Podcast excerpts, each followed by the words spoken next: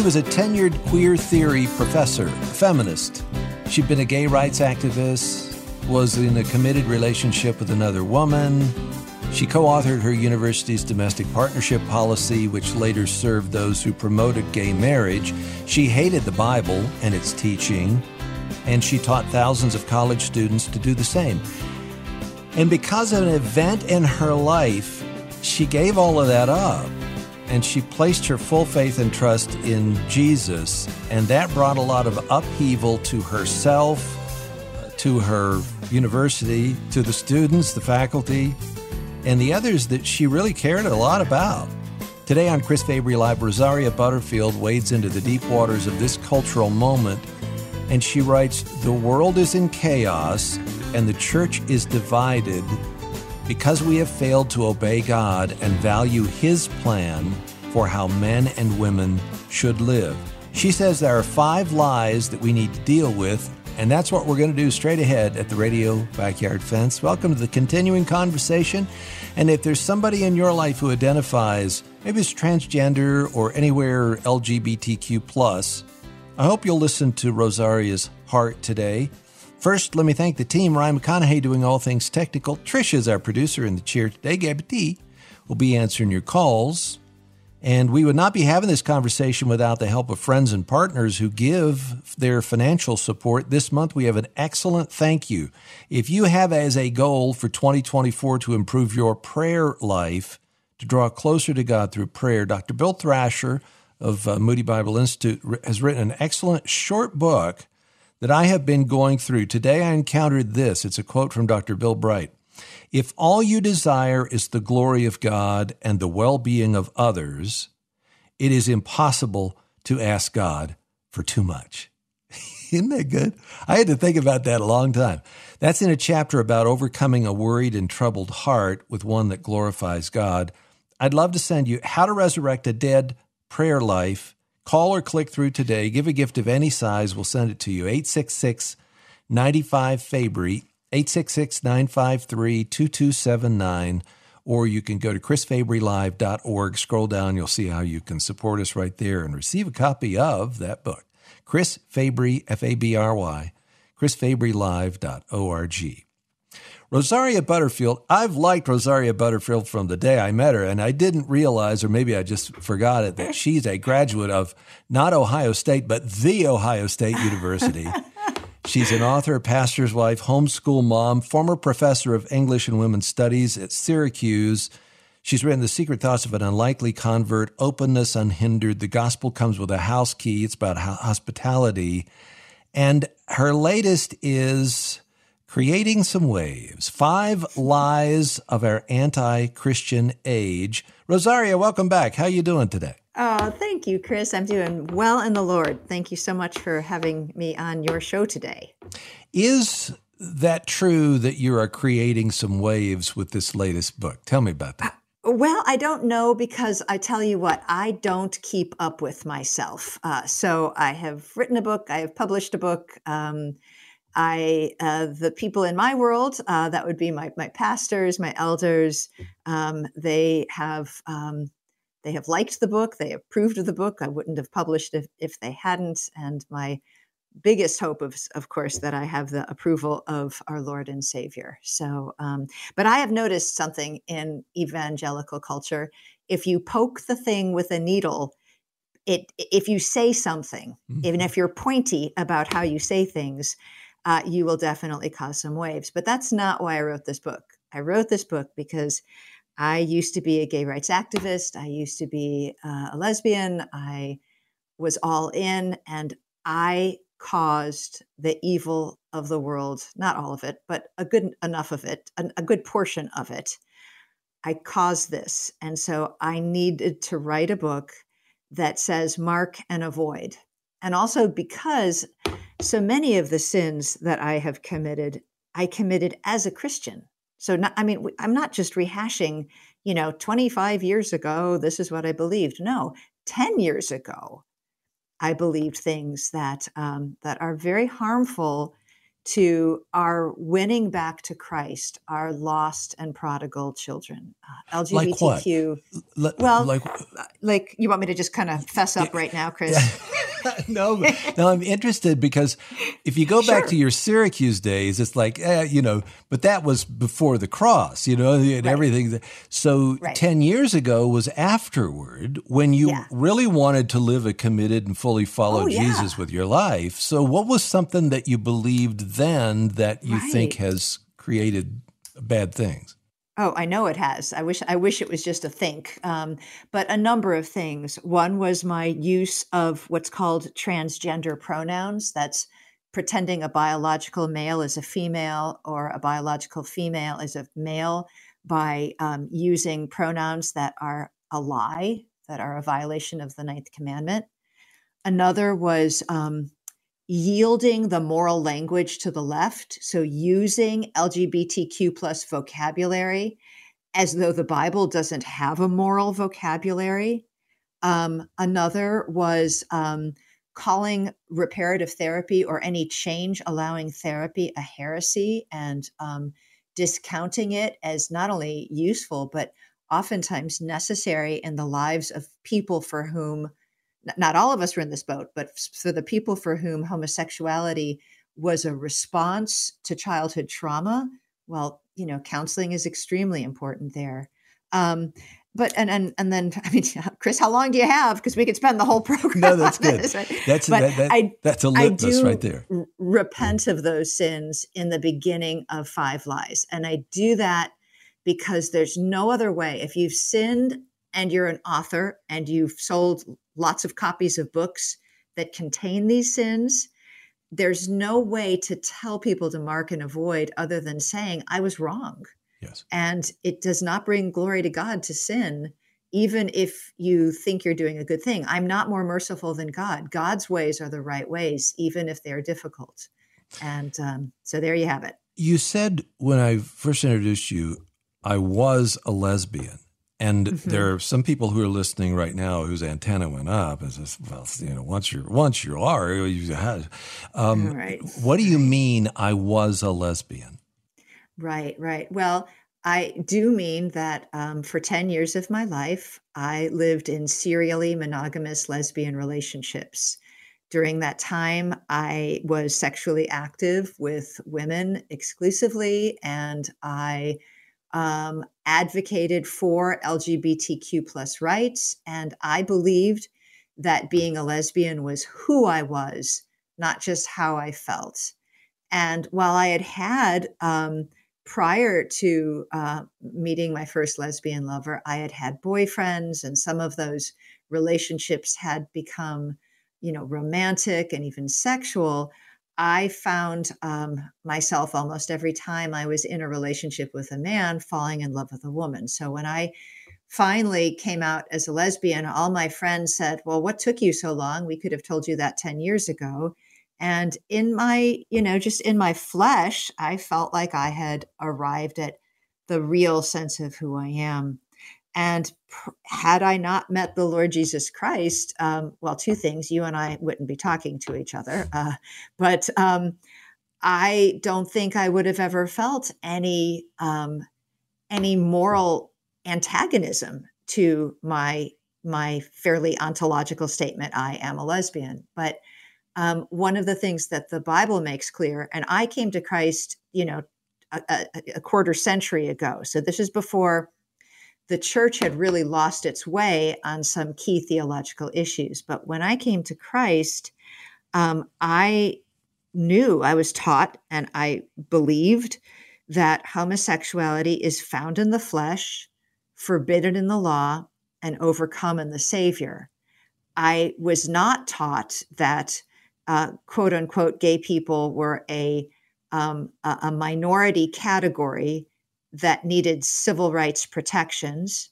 I was not taught that quote unquote gay people were the the modern example of Gentiles coming into the kingdom, nor was I taught that sexual orientation was a true category of what it meant to be human. So my church wasn't confused. And, and I think that's really the issue. It's hard enough to be a Christian when the world gives you just false statements. But you know, we're Christians. We just we don't really expect the world to be the place where we find our our worldview and our theology.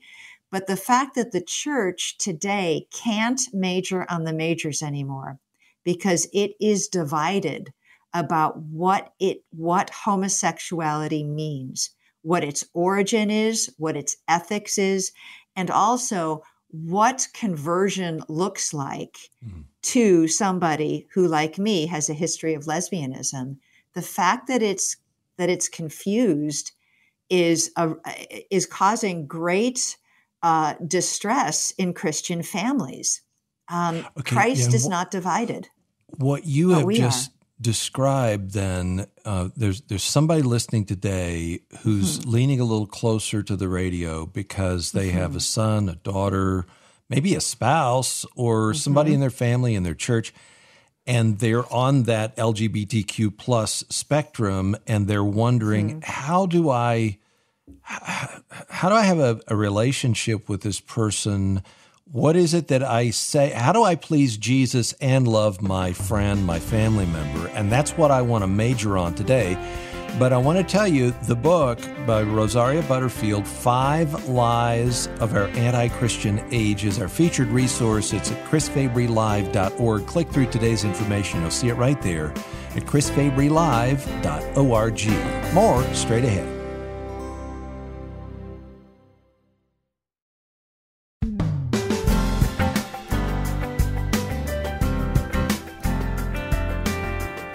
Dr. Rosaria Butterfield is with us today. That's right, PhD doctor. She's written Five Lies of Our Anti Christian Age, and it's her featured resource. Just look at chrisfabrylive.org. I'm going to give you a chance to talk with Rosaria, but I want to get into the lies. Eh, but I have to start with where I think the, the bedrock is. You talk about ontology versus phenomenology. Oh, I got mm-hmm. it right. I felt it. I felt it just flowing. Phenomenology. What is the difference yep. between those two things? Yep, yep. And those are those are fancy, you know, ten dollar philosophical terms. But ontology has to do with being, with who you are, and specifically with who God made you to be. And you would look to Genesis 1:27. God made you in his image as a man or as a woman. Phenomenology is how you feel. It has to do with the deeds of the flesh, um, and it has to do with what the imputation of Adam's fall has to do with your sin nature. It connects in many ways to what Paul says in Romans 7 Why do I do what I don't want to do? It is not I, but sin in me. And so one is who you are, and the other is how you feel. And that is the new religion, how you feel. Yes, how right? you feel is the new religion, and and it's it's. Um, I think it makes some of our. Um, I'm 61, so I, I get to be one of your older listeners, but it makes people in my generation, the the mothers and the grandmothers of Israel right now, who are looking out at this world and just it, it is it is just a confusing thing because we know that the only way we would have gotten on in life is to take our feelings and give them a good swift spanking every now and then. I, I know I really right I really mean it and I do say this to young women. I often say get a grip. But that is considered a traumatizing statement which is absurd. Your feelings are to be under the lordship of Christ you are not to be uh, you know submitting yourself to your feelings. The fact that you have a feeling doesn't mean it's good. But i think our young people need to understand that and our old people like myself we need to find a way of staying connected without becoming indoctrinated and i believe that we can do that. I understand the world doesn't l- like to promote this but um, we have all had friendships with people who disagree with us. Disagreement is not a hate crime. So I think we just need to all get a grip, if you will. Yes. The five lies, I'm just going to say the five lies, and mm-hmm. and then we're going to going to go through them because we mm-hmm. could we could try to get through all five of these and and parse them and then we never have any time to to hear from listeners or for me mm-hmm. to ask my cogent questions which are really cogent. right. Uh, but the lies go number 1 homosexuality is normal number 2 being a spiritual person is kinder than being a biblical Christian number 3 feminism is good for the world and the church Four, transgenderism is normal. And five, modesty is an outdated burden that serves male dominance and holds women back. I want to start with that last one because that one kind of took me off guard. I didn't, uh, because the others seem so huge. And then you get to modesty. Why is that such an important thing that you included? Well, because I'm talking in that chapter not only about modesty in dress, but also modesty in in in um, in discourse in conversation and our social media infused world has introduced new traditions that are particularly harmful for growing in maturity and growing in grace and um, and so I, I it's the I, I I raise it last, and it is the last one that I talk about because it also combines so many so many threads from all the other lies. The most dominant thread that goes through all of the lies that the fifth one deals is with this idea that there is some essential difference between sex and gender when indeed that is a uh, uh, that is a very modern idea um, sex and gender were synonyms until uh, you know somewhere in the 20th century but um, this idea that women do not owe men um, the respect of modesty, or that, you know, the flip side, men do not owe women the respect of protecting our reputations, somehow works from this idea that male and female are not stable categories, they're interchangeable, and that's absurd. Which takes us also then to the differences between the sexes, which is a, a, huge. You mentioned Genesis one, yes. that there really is no difference. And you could see this in uh, on Capitol Hill with you know, mm-hmm. is there a difference between a male and a female physically? You know, the question is asked, and somebody who has a lot of degrees before their name will say, well, really, it's you know, it's however you feel, just like you said it's a little absurd. earlier, mm-hmm. and and it doesn't fit with what I observe, number one, or what science and biology seems mm-hmm. to say. Right. So, absolutely. how do you deal with that dissonance? Uh, talk talk about that. Right. Well, I deal with that dissonance about once a month because I speak at my local school board defending uh, parental rights against a um, Biden administration Title IX infused school board that wants to not obey the laws of the land on this issue of transing children in the public schools in my my zip code. So once a month I go and do my 3 minute talk and then I invite people over for dinner and I have um, important, I think, important conversations with people, including people who have uh, done things like castrated their 14 year old son in the name of this new world order. Um, so it's very serious, and I and I and I raise this because the stakes are very very high, and I can't think of a group of people who more need the gospel right now than people who have either gone through a medical quote unquote transition. Um, or the parents of the people who have supported them in doing it.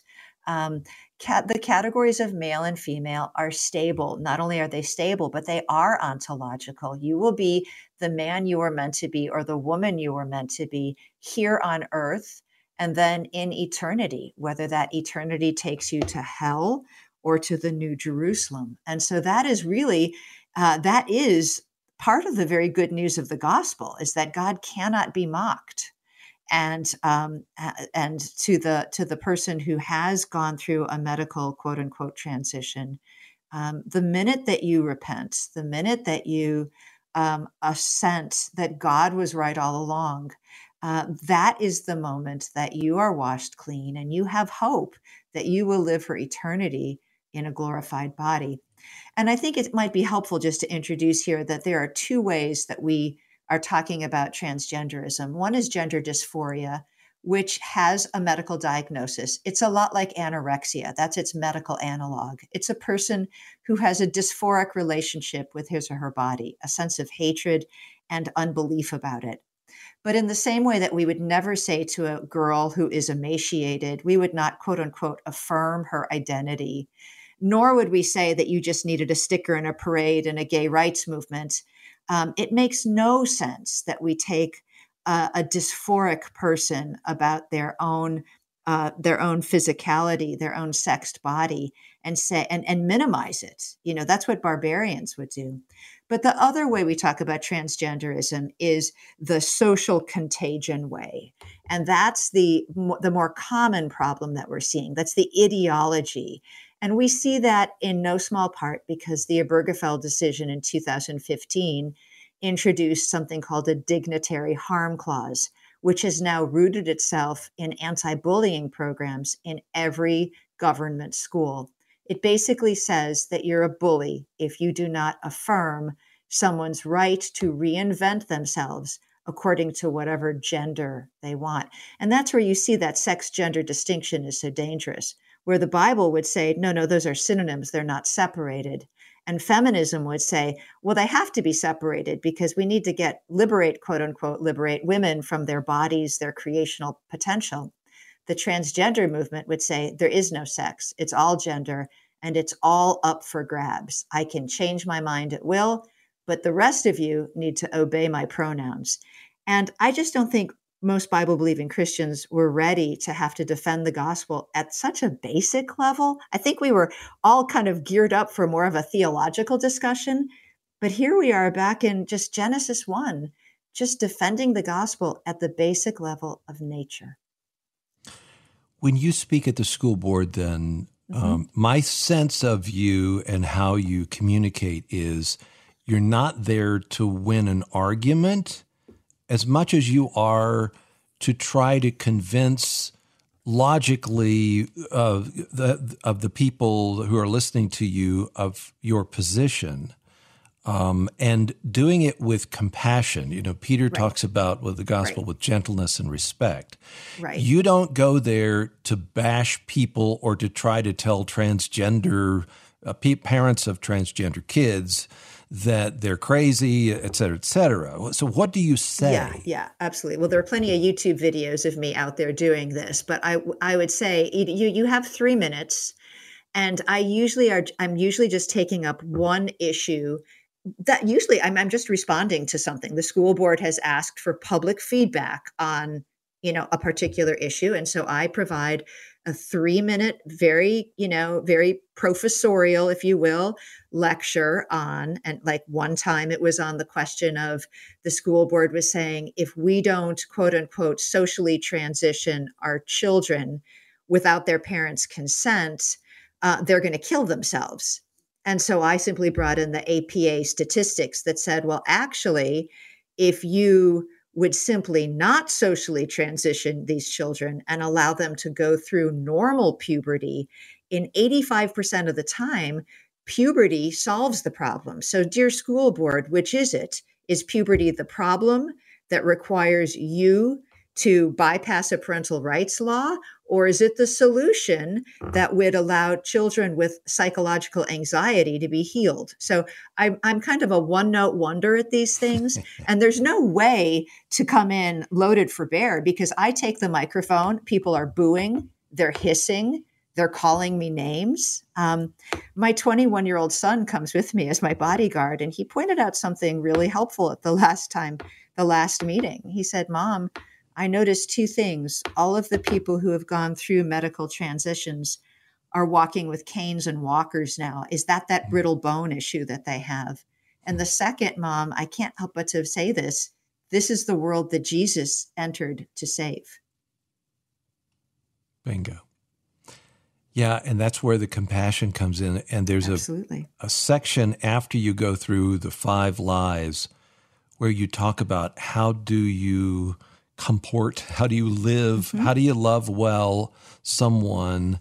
Is it acceptance? The difference between acceptance and affirmation. I want to get to that after the break, but I want to take a pause right here. Uh, let me give you the phone number 877 548 3675.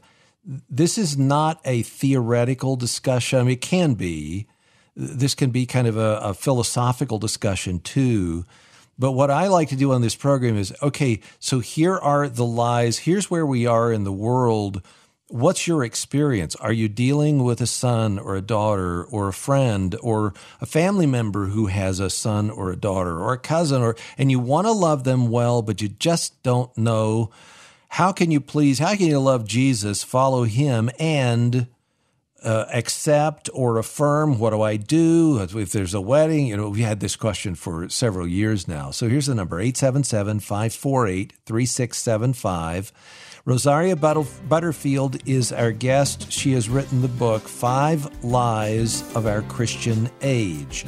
You can find out more about it right there at the website, chrisfabrylive.org. And I really want to get your feedback in our next segment, 877 548 3675. More straight ahead on Moody Radio.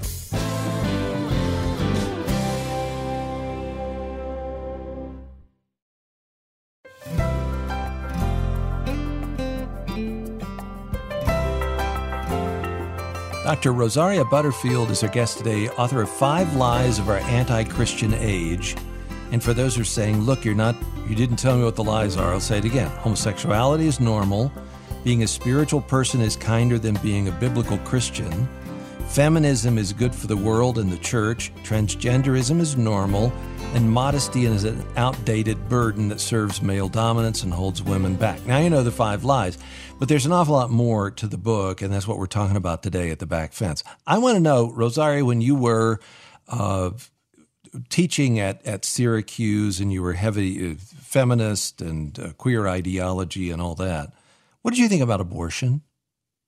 Oh yeah, I thought abortion was a, a, a, sacrament of the modern age, and and I was also raised in a feminist household. So my parents were big supporters of Planned Parenthood. It was always talked about as a, you know, as as that which you know separated the first world from the third world, if you will. Um, it was simply um, like flush toilets and running water, uh, you know, necessary Healthcare. for um, yeah. you know for the world. What about pro-lifers? What did you think about people who were pro-life?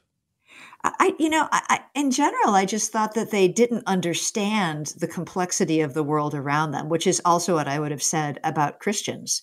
Uh, you know, if you told me that the gospel was the good news, and people certainly did over 25 years ago, I would say, good news for whom?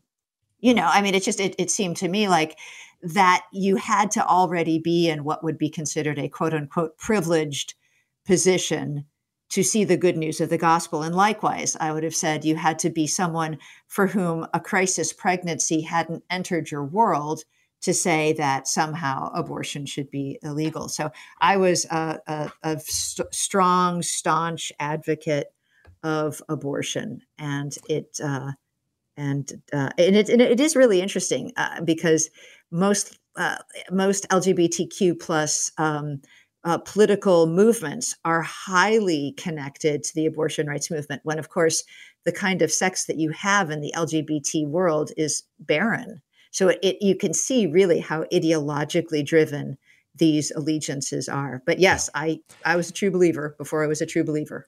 I ask you that because i've been talking about carenet Mm, and I believe mm-hmm. that not enough people know about them. They have so yeah. many ministries to women and men.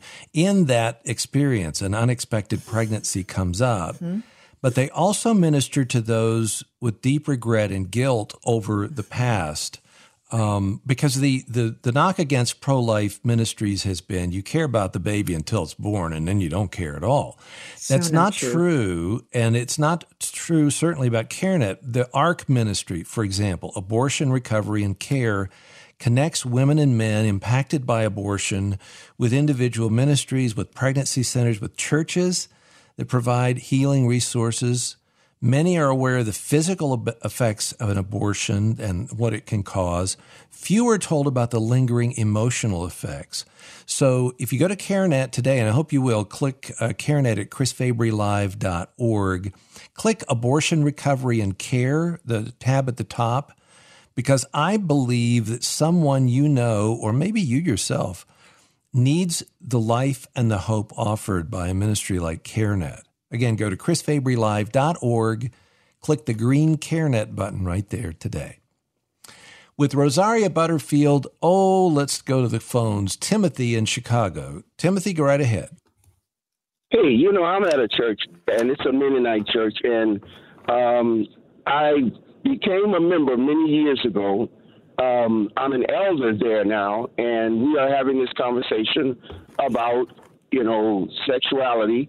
And there are three different groups of people at this church African, uh, Anglo, and um, uh, Nepali.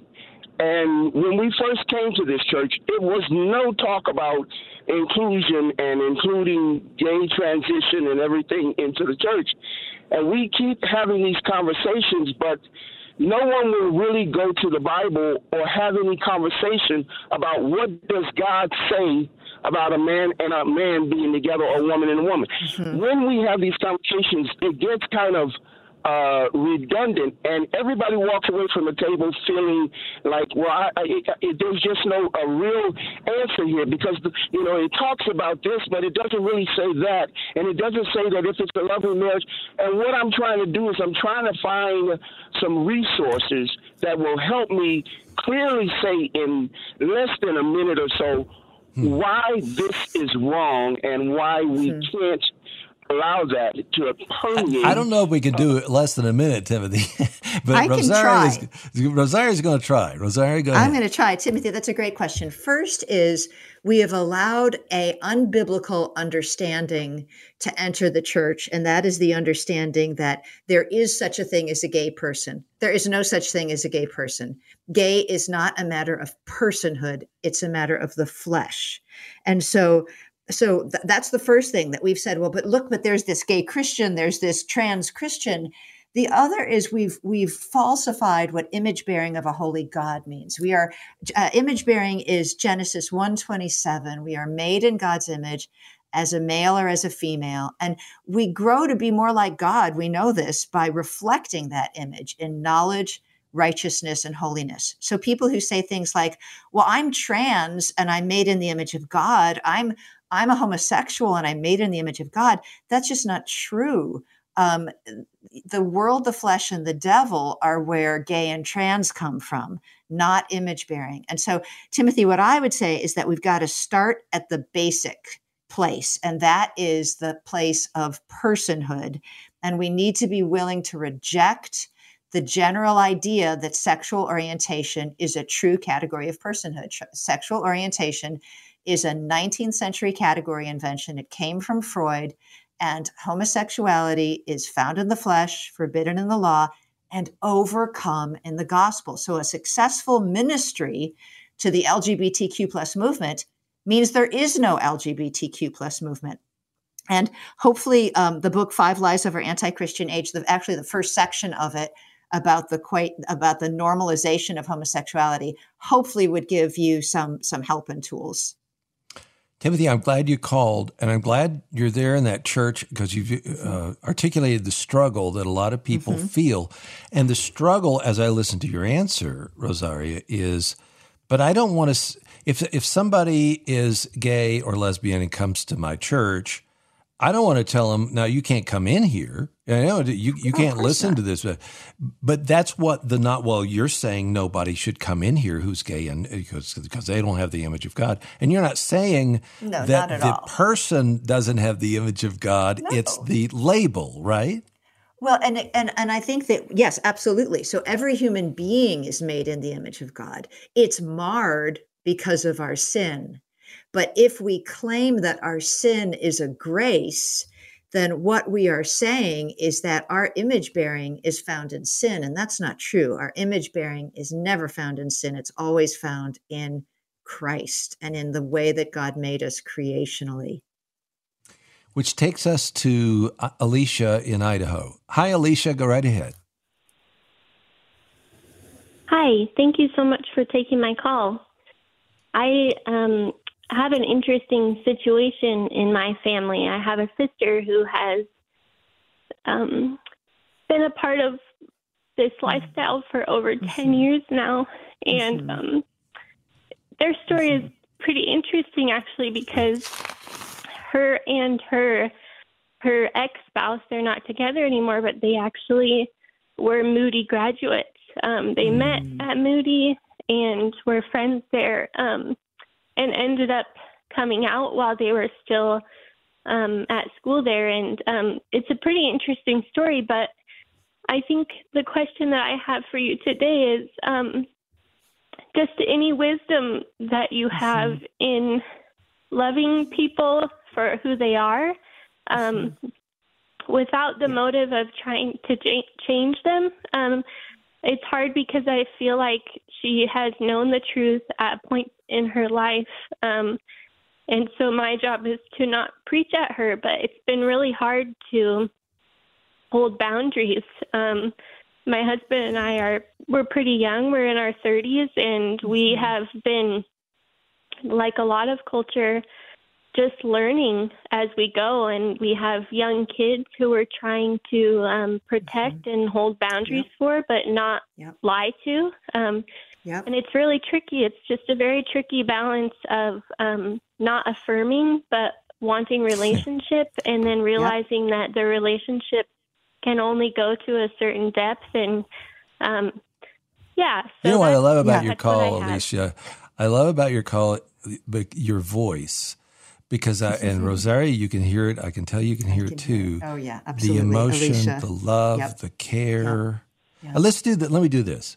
I'm going to uh, I'm going to leave us in this tension of this question right here because I think this is exactly where a number of people who are listening today are. We're going to take a quick break. We'll come back, and I want uh, uh, Rosaria to respond to this. The book, our featured resource today, Five Lies of Our Anti Christian Age. Find out more at the website chrisfabrylive.org. More straight ahead.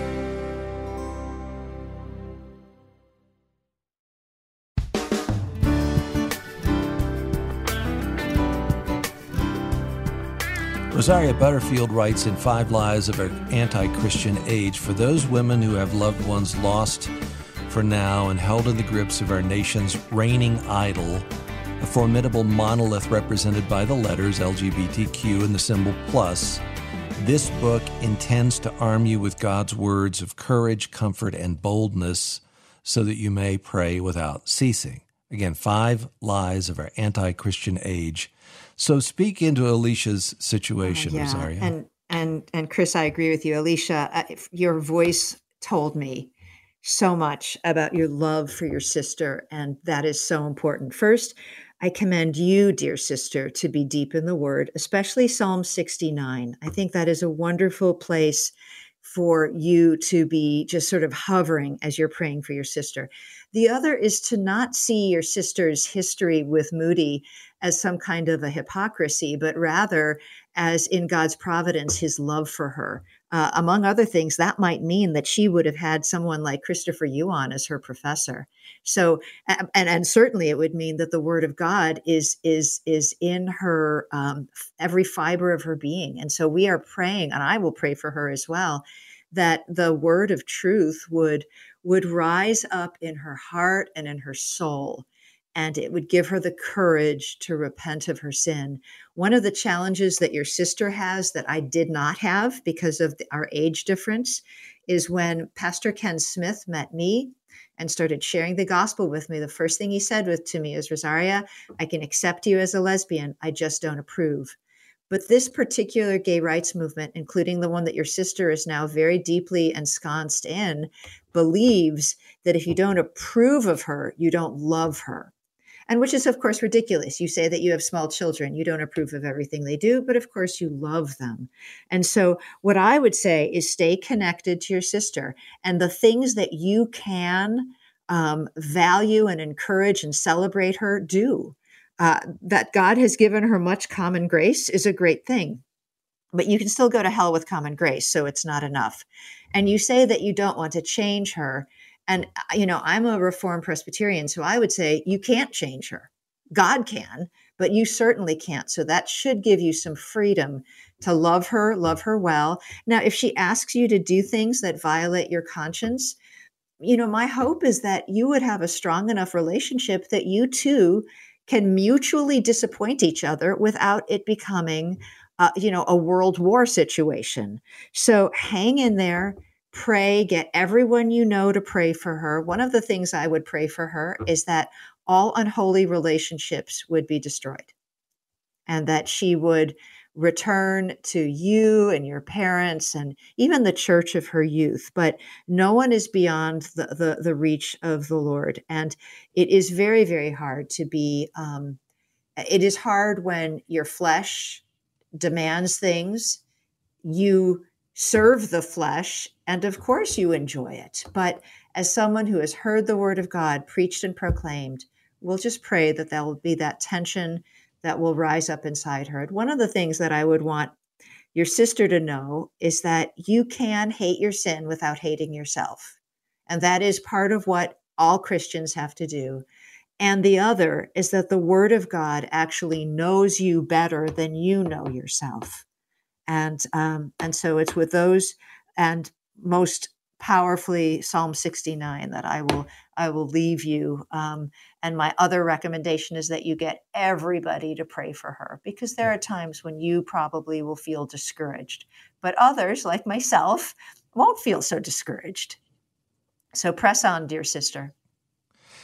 Thank you, thank you, thank you, Alicia. Uh, let me ask you this question from one of our callers, or, or something like. Let's say there's a person in your church say there's a man in your church and he's dealing with gender dysphoria and dresses as a woman and is going through the transition and doesn't just come to Bible study and sit in the back, but actually serves in some capacity, you know, greets at the door or does something where, you know, it's a kind of an upfront thing. What would you say what do, what do you say to that person or to the leadership of the church? Yeah, I, I think we say to the leadership of the church, please, come on, guys, show some compassion here. D- don't don't put this person out in front like this.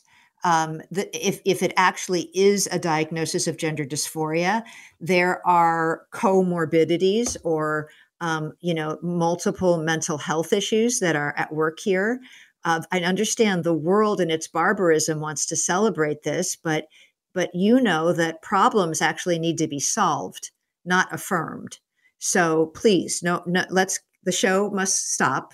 You must help this person deal rightly with the problems, and that would involve things like um, um, getting the counseling that you need, getting unplugged from the internet and from uh, you know social groups that are preaching and proclaiming lies. And, um, but, you know, let's, eh, we live in a world that is, um, has pretty much abandoned privacy for exhibitionism. And that does not help people like a person going through a gender dysphoric season. Um, this is a problem that can be solved and should be solved, but we don't have to put that person on the front line and expose him or her to more um, scrutiny and let's say the person wants to be there, wants to be well, up front, and sure. you know, and um, and you're you're. I'll go to some other church then because you are haters. Then go. then here, let me help you. Then go because you know what you have. You have a 13 year old in the church who's watching you make this decision and trying to understand his own predicament, his own gender anxiety so um, this becomes, in some ways, a church discipline issue. Now, I think we sometimes we think of church discipline as excommunication or a kind of formality, but before church discipline becomes a formality, it is the simple act of setting boundaries and the most simple boundary that the church can um, can uh, you know extol is that the image of God is in and located in our souls and in what it means to be a man or a woman. And that we will be a man or a woman on earth, and we will be a man or a woman in heaven and in the New Jerusalem. So we're not going to lie to this man.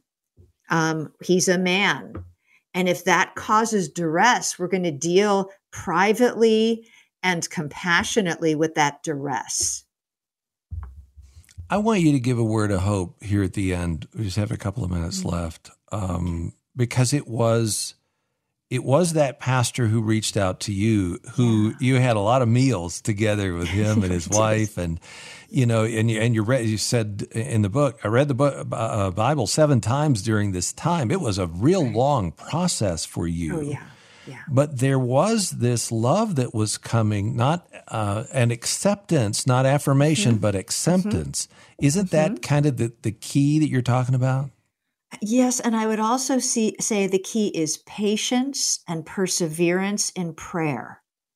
That our confidence is not in our lesbian sister or our um, our, our friend who has gender anxiety and wants to perform it rather than solve it. Our hope is in the risen and resurrected Lord. And because of the risen and resurrected Lord, we can do two things. One, we know that a person who is truly justified by God has had the power of that resurrected Christ imputed into him or her. And so, with that is the power to fight your sin. But we also know that we have the community of the church. And when we are like minded in a good way under the lordship of Jesus Christ, we can help people who are struggling and struggling deeply because we can go up alongside them, we can pick them up, we can be not afraid to touch them, we can be not afraid to be close to them, and we can remind them that this this progressive sanctification, this fight against the flesh, that we do it because the tomb is empty and Jesus will honor all of the suffering and the repentance that we do in his name. So Aren't we can glad? have hope. Aren't you glad for that empty tomb? Oh, mm-hmm. Dr. Rosaria Butterfield's been with us. You can find out more about five lies of our anti Christian age at chrisfabrylive.org. Our program's a production of Moody Radio, a ministry of Moody Bible Institute. Thanks for listening.